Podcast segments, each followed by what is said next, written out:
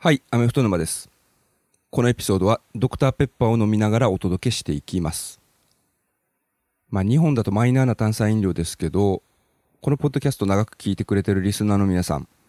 特にカレッジフットボールをフォローしてるリスナーの皆さんは、あの手この手で現地の試合をチェックされてるんじゃないかと思うんですけれども、カレッジの試合見てると必ずこれでもかっていうぐらいにドクターペッパーの CM 流れてるんですよね。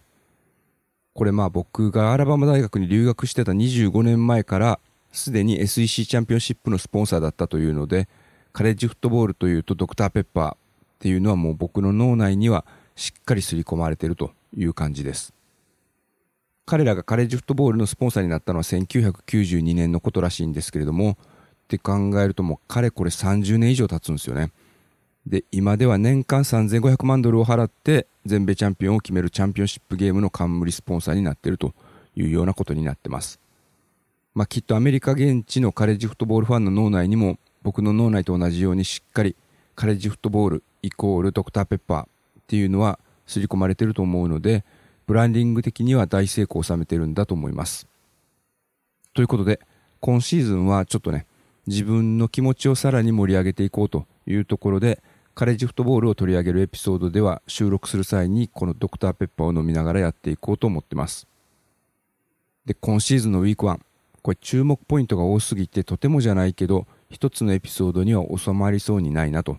いうことで前後編の2本立てでお届けしたいと思ってます。まず前編にあたる今回ピックアップするのは2試合。このポッドキャストずっと聞いてくれてるリスナーの皆さんも大注目だったに違いない。コーチプライムことディオン・サンダースがヘッドコーチに就任したコロラド大学と昨シーズンナショナルチャンピオンシップに出場して今シーズンもプレシーズンランキングで17位の評価を得ていた TCU の試合。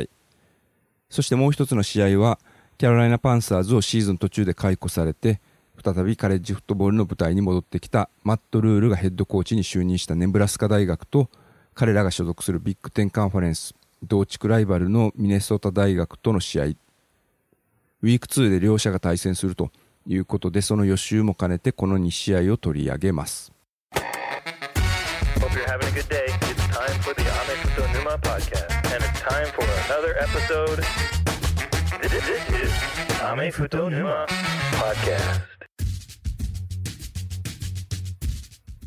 スポーツメディアが得意としていることの一つに手のひら返しっていうのがあるんじゃないかと思ってるんですけども、この週末はあらゆるスポーツメディアが手のひら返しに忙しかったんじゃないかと思います。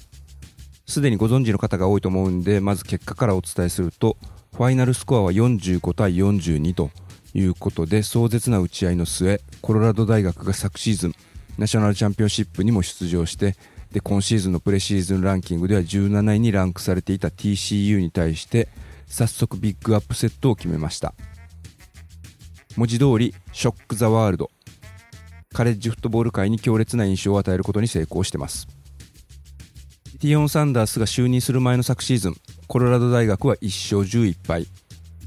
FBS という上位カテゴリーにあって最弱と言っても言い過ぎではないチームでした。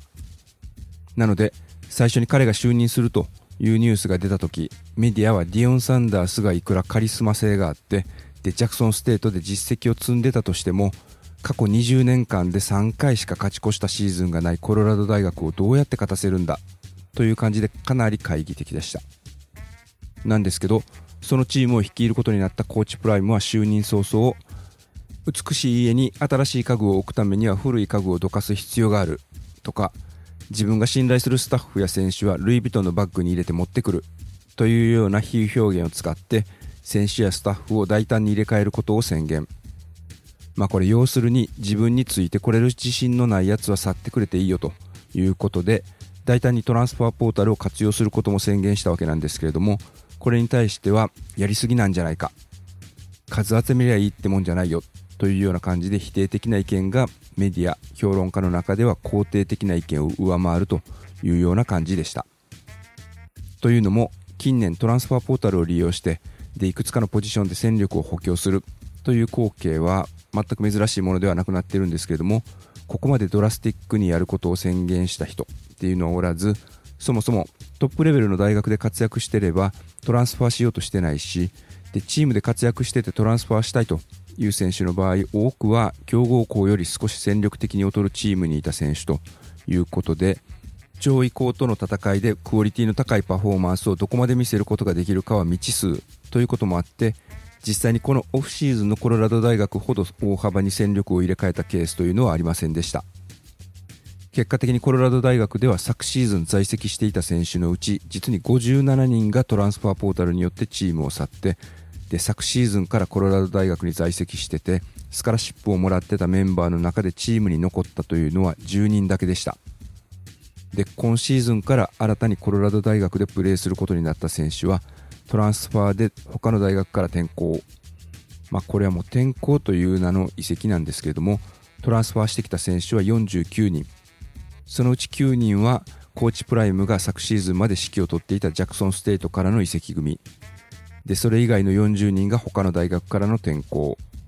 で残りが新人で合わせて86人。ということでほぼチームのメンバーを総特化する。というような形になりました。文字通りオフシーズンに一からチームを作り直して挑んだのがこの TCU とのウィーク1の一戦だったわけなんですけれどもオフェンスに関してはできすぎじゃないかというぐらいうまく機能しておりその大きな要因というのはコーチプライムが昨シーズンまで指揮を執っていたジャクソンステートから彼についてくるような形でトランスファーしてきた彼の息子でエース QB のシェデュア・サンダース。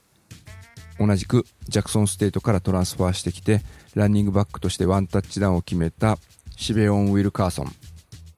そしてトゥルーフレッシュマンでノートルダム大学に行くと言ってたんですけれどもコーチプライムがコロラド大学で指揮を執るというのを知って進学先をコロラド大学に変更したランニングバックのディラン・エドワーズ。特に彼はこの試合ランで24ヤード1タッチダウン。パスではチーム最多の135ヤード。タッチダウンも3回。デビュー戦でいきなり4タッチダウンというセンセーショナルな活躍でした。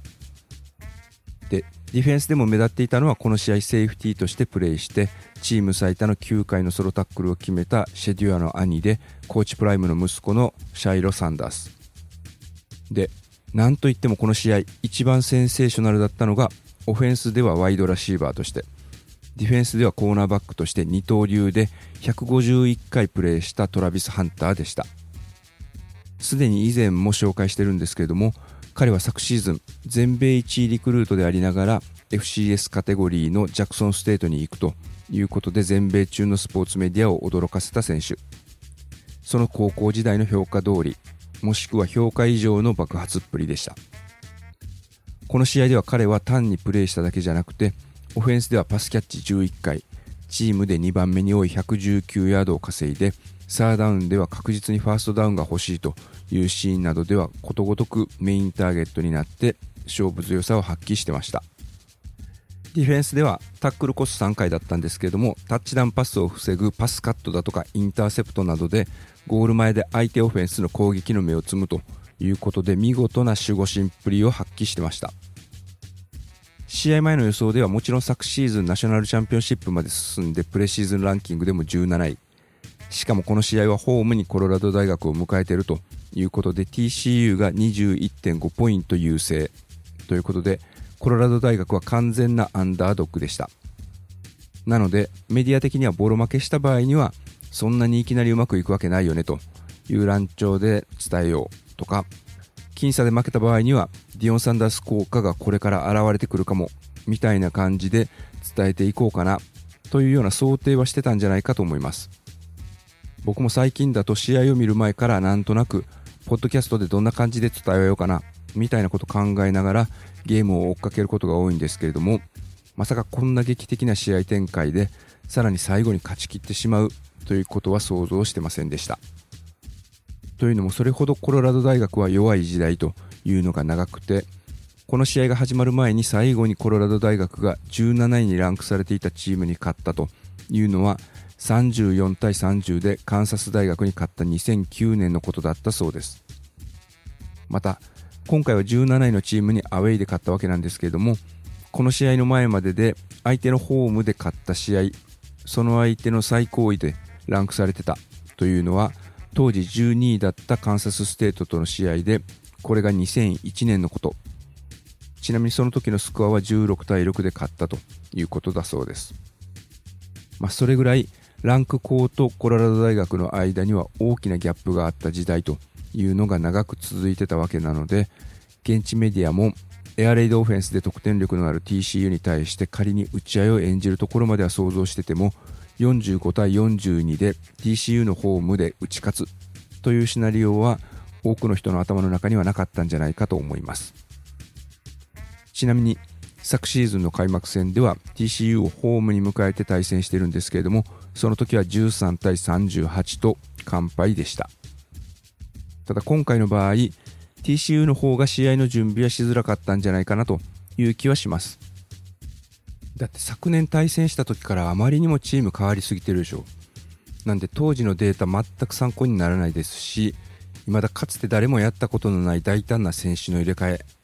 という壮大な実験がどれだけ効果的なのもわからない中で開幕戦でコロラド大学と対戦しないといけないというのは、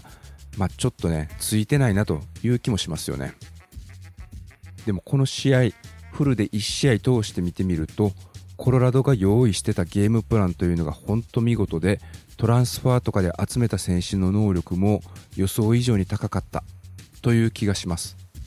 特にフットボール IQ はかなり高いんじゃないかというふうに思います。というのも今回のコロラドの勝因というのはコーチプライムのもとに集まったコーチたちのコーチングがしっかり機能してた点にあるんじゃないかというふうに思います。オフェンスだと今シーズンオフェンスコーディネーターを務めているのは昨シーズンまでケントステートでヘッドコーチを務めてたショーン・ルイスさん。彼が準備してたプレーはタイミングの速いパスが多かったんですけれどもそれをテンポよく決めていくシーンが多かったのでゲームプランがうまくはまってるなという印象でした。スキルポジションの選手はトランスファーだとかリクルーティングで結構獲得してたんですけれどもオフェンスもディフェンスもラインに関しては苦戦するんじゃないかと予想する声が多かったんですけれどもそれを見越してかパスプロが崩れる前に投げるタイミングのプレーが多かったように思います。ある解説者は強豪校と比較すると戦力的に大きく劣るチーム。ケントステートというのを率いてきたこれまで戦ってきた経験が十分に生かされたゲームプランだったんじゃないかと言ってたんですけれどもそのショーン・ルイスのコーディネートをほぼ完璧に遂行してたのがディオン・サンダースの息子でもあるシェデュア・サンダースでした。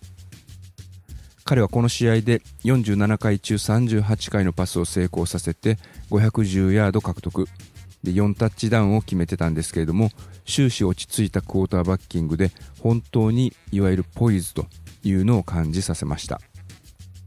試合の後に彼が語ってたことで印象的だったのは彼は昨シーズンまでプレーしてたのが FCS という FBS と比べると、まあ、レベルが12段落ちるカテゴリーですけれどもそことの違い唯一感じるところというのはディフェンスラインがオフェンスラインをぶち抜いてくる速さだということでした。彼曰く FBS レベルであったとしてもフィールドにいる選手みんながドラフト1巡目で指名されて NFL に行くわけじゃないしそもそも NFL で指名される選手なんていうのは一部の特別な選手だけなんだから大学の名前だとか選手の名前とかにビビる必要なんてそもそもないんだということでした。このシェディア・サンダースこの試合の前まではディオン・サンダースの息子というのがどうしても先に来るので彼の QB としての実力が語られることはあまりなかったんですけれども実際高校から大学に進学するときには26校からオファーをもらった実力のある四つ星リクルートの選手なんですよね。そのオファーの中には父の母校でもあるフロリダステイト SEC の強豪のジョージアアラバマ LSU フロリダとかオレゴンミシガンみたいな他のパワー5カンファレンスに所属する大学も含まれているということなのでディオン・サンダースの息子という看板がなくてもポテンシャルは十分あるという評価を得てたんですけれどもここまで落ち着いて試合をコントロールができる選手だというのは本当に驚きました。特にロングパスのタッチとコントロールこれはかなり精度が高かった印象でした。レシーバーしか届かないところに柔らかい、まあ、取りやすそうなパスが飛んでいくというシーンが結構あったような印象です。ドラフト関係のトピックの時に僕が常に参考にしているデイン・ブルグラーさんはこの試合が始まる前の段階でドラフトにアーリーエントリーできる資格のある QB にランク付けするときにシェディア・サンダースを USC のケイレブ・ウィリアムスノースキャロライナのドレイク・メイミシガンの JJ・ マッカーシーデュークのライリー・レアナードテキサスのクイーン・ユアーズに次いで6番目という評価をしてたんですけれどもこの試合の後で3番目が誰になるかわからなくなったなというふうにツイートしてました。このセディア・サンダースの試合の中でのポイズ落ち着いたクォーターバッキングは多くの人の想像を超えてたようですしオフェンスに関しては今後も相当期待できる気がしました。でディフェンスに関してはというと前半は相手の最初のシリーズをパントで抑えたりインターセプトだとか相手のフィールドゴール失敗などにも助けられたりで相手を14点に抑えてたんですけれども後半は6回のシリーズ中インターセプトとフォースダウンギャンブルを止めた以外はパントを蹴らせることなくタッチダウンを4回奪われたりで結果的にパスで279ヤードランで262ヤード合わせて541ヤードを失って得点も42点奪われてたということなので脆さは感じさせました。ただ TCU のオフェンスは爆発力のあるエアレイドオフェンスなのである程度このような展開になるのは仕方がないところもあるなという気もします。そんな中結果的に打ち合いで逃げ切ることができたのはこの試合攻守に大活躍だったトラビス・ハンターがディフェンスバックで出た際に2つのタッチダウンを防いだ。このプレーが大きかったと思います。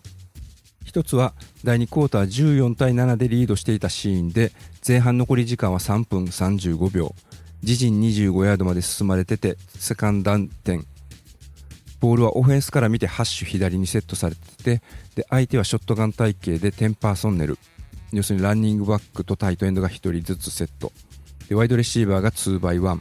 バウンダリーサイド狭い方の左サイドにワイドレシーバーが1人いてその選手をマンツーマンでマークしてたのがトラビス・ハンターでしたトラビス・ハンターの前にセットしていたワイドレシーバーのジェイラン・ロビンソンはスナップと同時に少しフェイクを入れて彼の外側を抜いて縦にまっすぐ上がっていきました。TCU の QB のチャンドラ・モリスが投げたパスはタイミングもコントロールも絶妙でこのジェイレン・ロビンソンにしか届かない位置にボールが飛んできます。でジェイレン・ロビンソンがエンドゾーン内で腕を目いっぱい伸ばしてハンドキャッチしてでその腕を胸に引き継ぎてしっかりボールを確保しようとした瞬間に諦めずに食らいついていっていたトラビス・ハンターが最後の一瞬ボールをはたくことに成功。それによってダイブしながら胸に抱えようとしてたボールがこぼれ落ちてこのパスは失敗に終わりました。結果的にこのシリーズではフォースダウン10でフィールドゴールが失敗に終わってモメンタムはぐっとコロラドに傾いていきます。ただその直後 second and 10で新1年生のディラン・エドワーズが痛恨のファンブル。左オープンを走ってた時にタックルされてダウンする寸前にオフェンスのブロックしてた味方ワイドレシーバーその選手のかかと付近にボールが当たってでそれがパンチングみたいな形でボールがかき出されてしまうというような、まあ、ちょっと不幸な感じのファンブルでした。でこれをしっかり確保したのが TCU これによって TCU は再びモメンタムを取り戻してで直後のシリーズでタッチダウンを上げて14対14の同点に追いつきました。でこのファンブルのシーンで印象的だったのがファンブルしてサイドラインに戻ってきたディラン・エドワーズへのコーチプライムのアプローチでした。波のコーチだったら熱くなって何やってるんだ？と瞬間的に怒りたくなる。そんな状況だったんじゃないかと思うんですけれどもコーチプライムは何を言ってたのかわからないんですけれどもこのディラン・エドワーズの両肩に手を置いて何か語りかけてで最後にハグしてたように思いました。おそらく叱責するのではなくて気にするな。次に向けて切り替えろ。的なことを言ってたんじゃないかと思います。結果的に後半コロラド大学が奪った4つのタッチダウンのうち3つがこのディラン・エドワーズが決めたものでした。そのうちの1つが後半開始直後のシリーズの2プレイ目。ショットガンで QB の右にセットしてた彼へのスクリーンパスだったんですけれどもこれが over pursuit で外側に少し行き過ぎたディフェンダー。それをディラン・エドワーズは内側にカットを切ってかわした後オフェンスラインをブロッカーにうまく使いながら外側に展開していってで結果的に75ヤードを走りきるというようなタッチダウンでした。それに加えてゴール前7ヤードまで進んでから7ヤードのタッチダウンラン。で最後3つ目は38対42とリードされてた第4クォーター試合残り時間4分36秒。相手陣内46ヤード地点でフォースダン残り2ヤードショットガンで QB の右にセットしてで左サイドへのハンドオフフェイクからオープンに流れてこれもスクリーン気味のパス。相手ディフェンスがマンツーマンでマークしてたみたいなんですけれども外に流れたエドワーズにマークしてたランニングバックが彼のスピードについてこれなくてでスクリメージライン上でキャッチしてでそのまま左サイドライン上を駆け上がって起死回生の逆転のタッチダウンでした。これプレー自体キャッチングのスキルなんかはそれほど高度なものが求められるプレーではなくて相手ディフェンスの止めたいという気持ちを逆手に取った比較的簡単なプレーこれを絶妙なタイミングで繰り出しててオフェンスコーディネーターのショーン・ルイスのプレイコールがさえ渡っているなという印象を与えるようなシーンでもあったんですけれどもチームが手繰り寄せてたモメンタムを自分のファンブルによって手放した。それに責任を感じた新1年生を叱責するのではなくハグで慰めて気持ちを切り替えさせたコーチプライムのアプローチ。これがなかったらもしかしたら結果は違うものになってた。そんな可能性もゼロではないかなというふうに思います。まあ、こういうのは全てたらればの話で後付けでしかないんですけれどもコーチプライムの強みは何といってもこのチームマネジメント力そして人の心を巧みに操る人心掌握術にあるなという気がしました。ちょっと話大きく横道にそれたんですけれどもトラビス・ハンターが防いだプレー、えー、と続きなんですけれども1つ目がタッチダウンを防いだ先ほどのパスカットのシーン。でもう一つのスーパープレーというのが後半に入って TCU の2回目の攻撃シリーズで見せたエンドゾーン手前でのインターセプトのシーンでした。後半最初のシリーズでコロラドがさっき言ったディラン・エドワーズのスクリーンパスからの75ヤードの独走タッチダウンで24対14と突き放した後 TCU も3プレーでボールをエンドゾーンに運んで24対24として食い下がります。でその後のコロラド大学の攻撃をパントに抑えたんですけれどもこのパントというのが TCU ゴール前1ヤードというところに転がる絶妙なパントでまだまだコロラドにもメンタムはあったんですけれどもこのオフェンスシリーズ TCU はフォルススタートの反則でちょっと下がって自陣ゴール前3ヤード。そこからセカンダー8ヤードのプレーでランニングバックのエマニ・ベイリーが74ヤードのロングゲインを決めて一気にコロラド陣内に攻め込んでコロラド陣内ゴール前4ヤードまで攻め込みます。ここで TCU はサーダン1ヤードになったところでショットガン 2x2 の体型で内側のレシーバー2人をクロスさせるメッシュコンセプトのパスを選択します。これ TCU はコロラド大学がマンツーマンで守ってくるというのを予想して出したコールなんじゃないかと思います。なのでトラビス・ハンター、まあ、彼は外側にいたんですけれどもその彼の正面にいたワイドレシーバーも内側にスラントで入ってきてました。でそうするともしマンツーマンの場合トラビス・ハンターが内側についてくるので外のスペースが空く。でそこにランニングバックを走らせてそのランニングバックにパスを決めればそのままエンドゾーンまで行ってタッチダウン、まあ、そんなプレーを想定してたんだと思うんですけれどもここではトラビス・ハンターは一瞬内側に入るんですけれどもそこでステイするんですよね。で、えーと、ワイドレシーバーじゃなくて、えー、ランニングバックに投げたパス。これを狙いすましてピックする。というスーパープレーを見せました。後からこのプレー解説してる動画見たんですけれどもゴール前になると、まあ、さっきも言ったように相手ディフェンスがマンツーマンをしてくるというのを見越してマンツーマンキラーとも言われているメッシュコンセプトのプレーを仕掛けてる。なんですけれども、えー、とこれ内側にいたスロットコーナーバックだとかラインバッカーが外から内側に入ってくるレシーバーを見た瞬間ステイしてたんですよね。なのでこのインターセプトは、まあ、トラビス・ハンターの個人技もすごいんですけれどもコーチが出したサインをしっかり選手が理解して遂行できているそんなことの表れだというふうに思いました。逆にそれができてなかったのが TCU のディフェンス。コロラド大学の最初のシリーズで奪ったタッチダウンというのもまさにこのメッシュコンセプトのプレーで外側にいたコーナーバックが正面にいたワイドレシーバーについていった空いたスペース。そこにランニングバックのところから走り込んできたディラン・エドワーズ彼へのパスというのがヒットしてタッチダウンというシーンがありました、まあ、そんなこと考えるとこの試合ターニングポイントというのはたくさんありすぎて一つに絞れないんですけれどもコロラド大学のコーチ陣の準備力それが TCU のそれを上回ったというのは間違いないと思います。これは対戦相手にとって今後かなりの脅威になるんじゃないかと思います。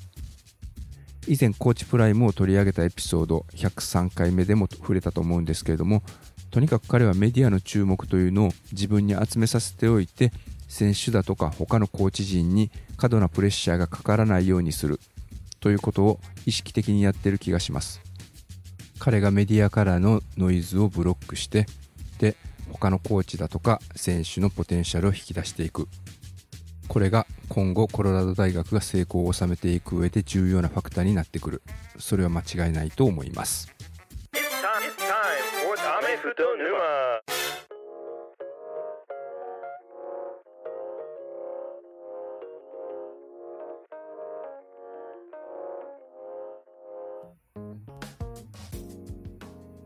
ということでコーチプライムは劇的な展開でコロラド大学でのデビュー戦を勝利で飾ったんですけれども僕がこのオフシーズンに注目してたもう一人のヘッドコーチ NFL からカレッジフットボールの世界に戻りネブラスカ大学の再建を託されたマット・ルール。彼の初陣はかなり苦いものとなりました。ネブラスカ大学は昔はフィジカルが強くてトリプルオプションを駆使してゴリゴリ押していくと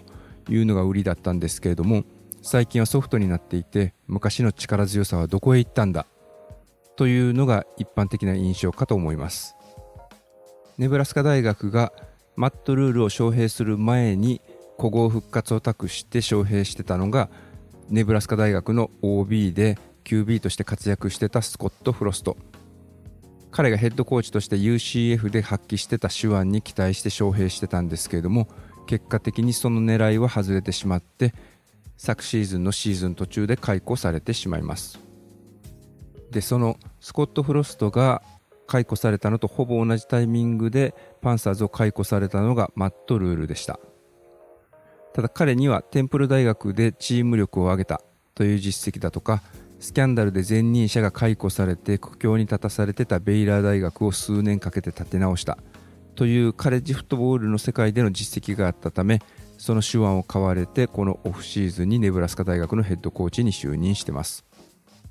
昨シーズンのネブラスカ大学の戦績というのは4勝8敗。その前のシーズンが3勝9敗ということで負け越してボールゲームにも出れてないというシーズンが続いてるんですけれどもコーチプライムと異なりマットルールはトランスファーポータルもまあ利用はするんですけれども基本的には今いる選手を鍛え直してまずは育てる。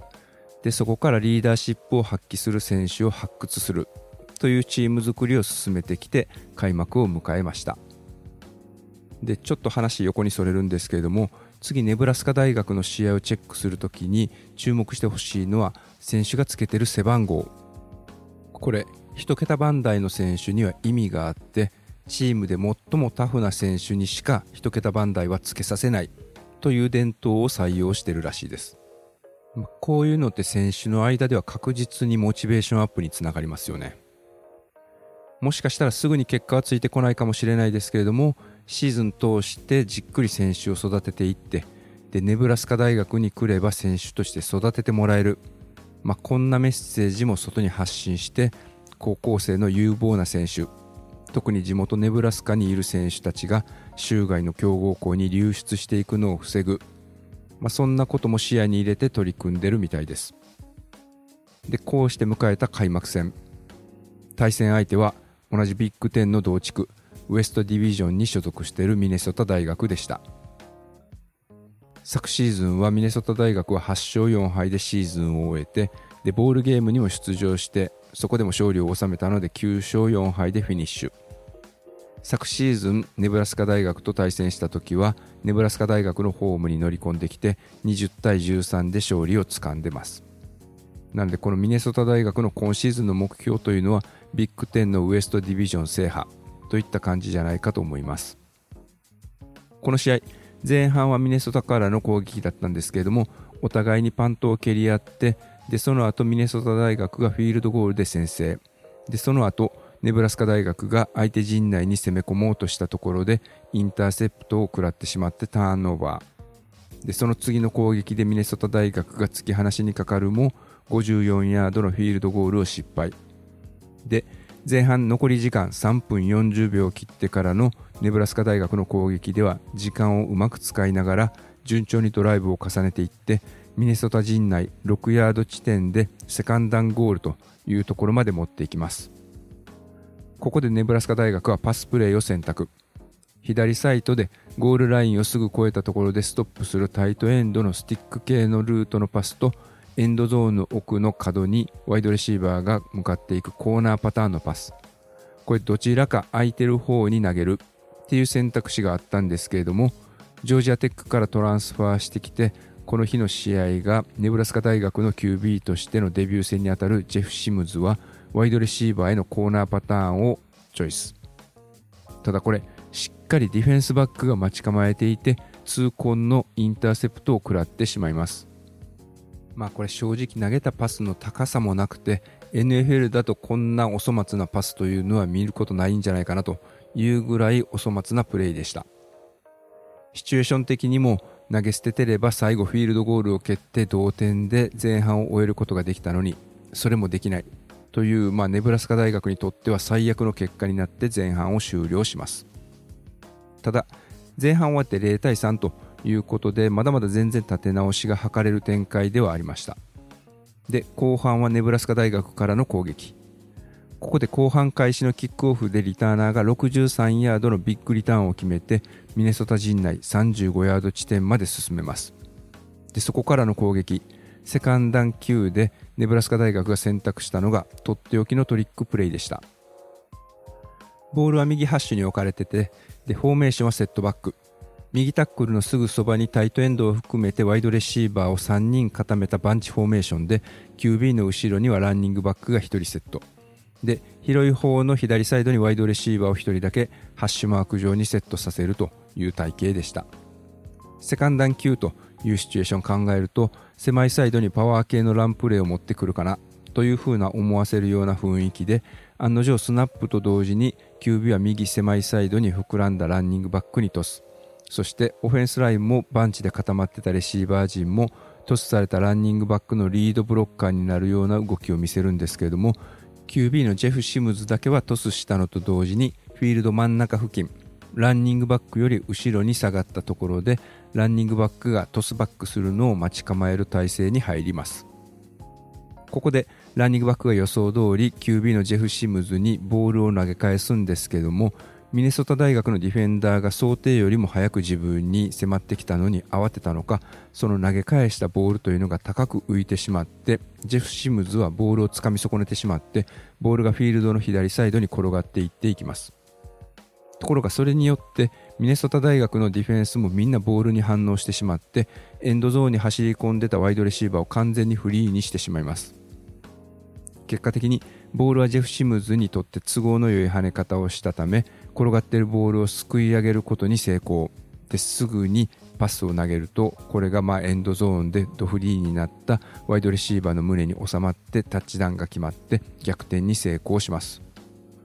まあ、ちょっとドタバタしててお粗末なプレーといえばお粗末なんですけれどもタッチダウンはタッチダウン逆転は逆転ということで前半のインターセプトを帳消しにするビッグプレーが生まれました。でそこからまあ、これ試合通して言われ言えることなんですけれどもネブラスカ大学のディフェンス陣というのはかなりうまいこと機能してて力強さを発揮してでミネソタ大学の攻撃というのをことごとく潰していってました。後半最初のミネソタ大学のオフェンスはサーダンアウト。で2回目のシリーズはインターセプト。で3回目のシリーズもサーダンアウト。でその次のシリーズもネブラスカ陣内への侵入を許さずにパントを蹴らせるということに成功してます。でディフェンスが頑張ってる間にフィールドゴールを1回決めてたので10対3ということで試合残り時間5分を切ったところで攻撃権はネブラスカ。でネブラスカ陣内44ヤード付近からランプレーを選択したんですけれどもボールキャリアのアンソニー・グラントが痛恨のファンブル。フィールドの50ヤード付近でミネソタ大学に攻撃権が移ってしまいます。ただここでもネブラスカ大学のディフェンス陣というのは粘りを見せててなかなかミネソタ大学に得点を与えません。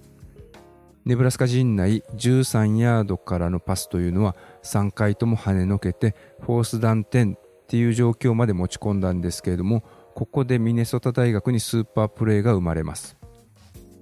ボールは右ハッシュに置かれてショットガン体系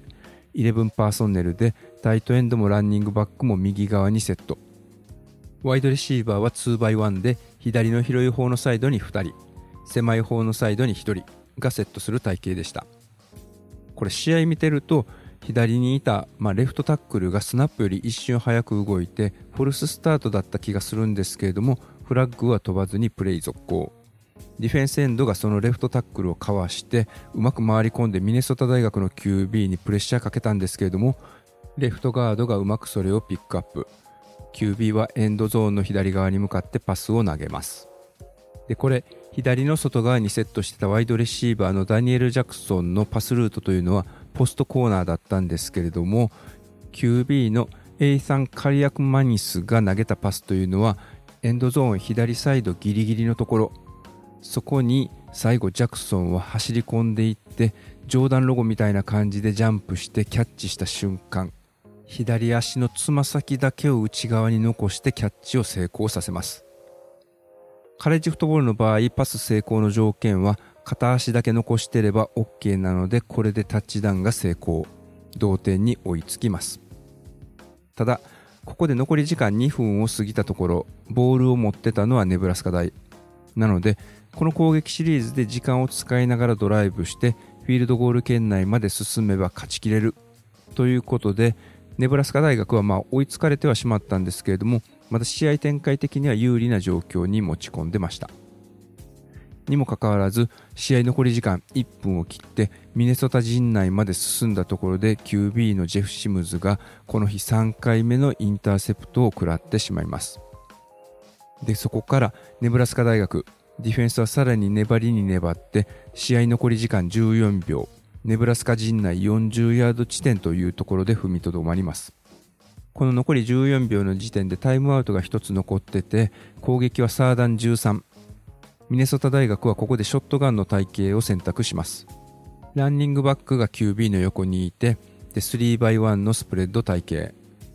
なのでミネソタ大学のこのパスを食い止めればフォースダン13になってでそのフィールドゴールが失敗に終われば延長戦に持ち込めるぞ。そんなことをネブラスカ大学のファンは期待してたんじゃないかと思うんですけれどもミネソタ大学はここでランニングバックが真ん中を作らんを選択。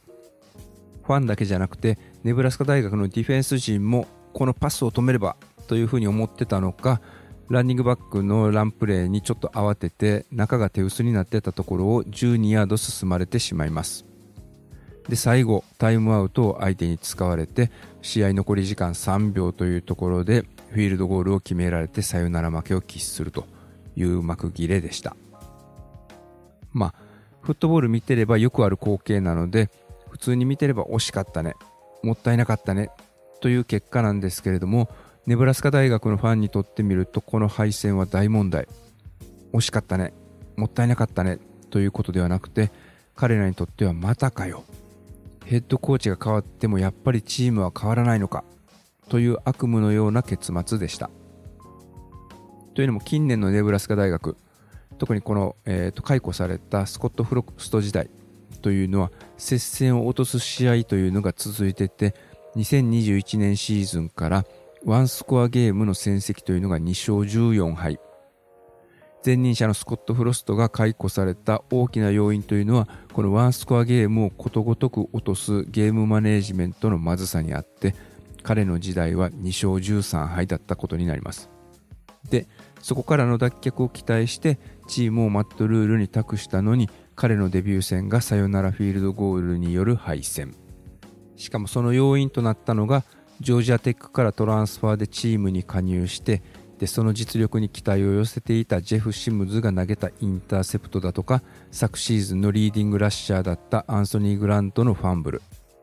ということで後から振り返れば自滅と言えるような試合運びでチームが生まれ変わったんだというアピールには失敗してしまいました。まあ、コーチプライムが就任したコロラド大学とマット・ルールが就任したネブラスカ大学。ウィーク1では明暗がはっきり分かれるという結果だったんですけれどもこの両チームこの週末コロラド大学のホームで相まみえます.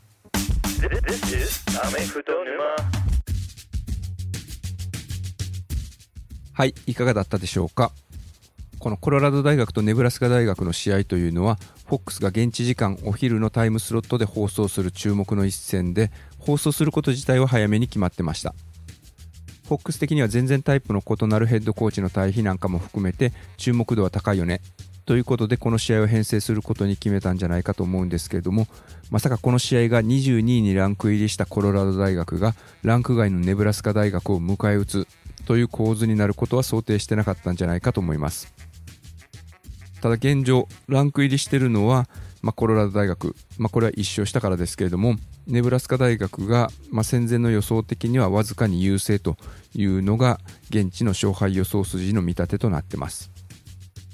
ESPN なんかだと58.7%がネブラスカ大学が優位というふうな予想をしててでポイント的にはネブラスカ大学が3.5ポイントプラスということになってます。まあ実際このウィーク1のコロラド大学の試合もネブラスカ大学の試合もフルで見たんですけれどもネブラスカ大学のフロントラインは結構強そうな印象です。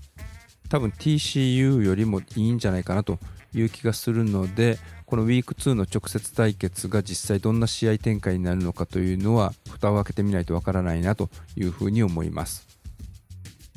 まあ、シーズン長いんですけれども開幕戦でつまずくとそのままずるずる負けが込んでいって空中分解するチームもあれば目を覚まして見違えるようなパフォーマンスを見せていって強くなっていく、まあ、そんなチームもあるので次の試合がネブラスカ大学のマット・ルールにとっては早速進化が問われる一戦になるなというふうに思います。ということで今回ウィーク1の中で取り上げることができたのはたったの2試合だけでした。まだまだお伝えしたい試合はいっぱいあるんですけれども今回さばききれなかったので残りの試合に関してはエピソード130次のエピソードで最新の AP トップ25を紹介しながら振り返っていきます。This is Ame Futo Numa Podcast. Goodbye.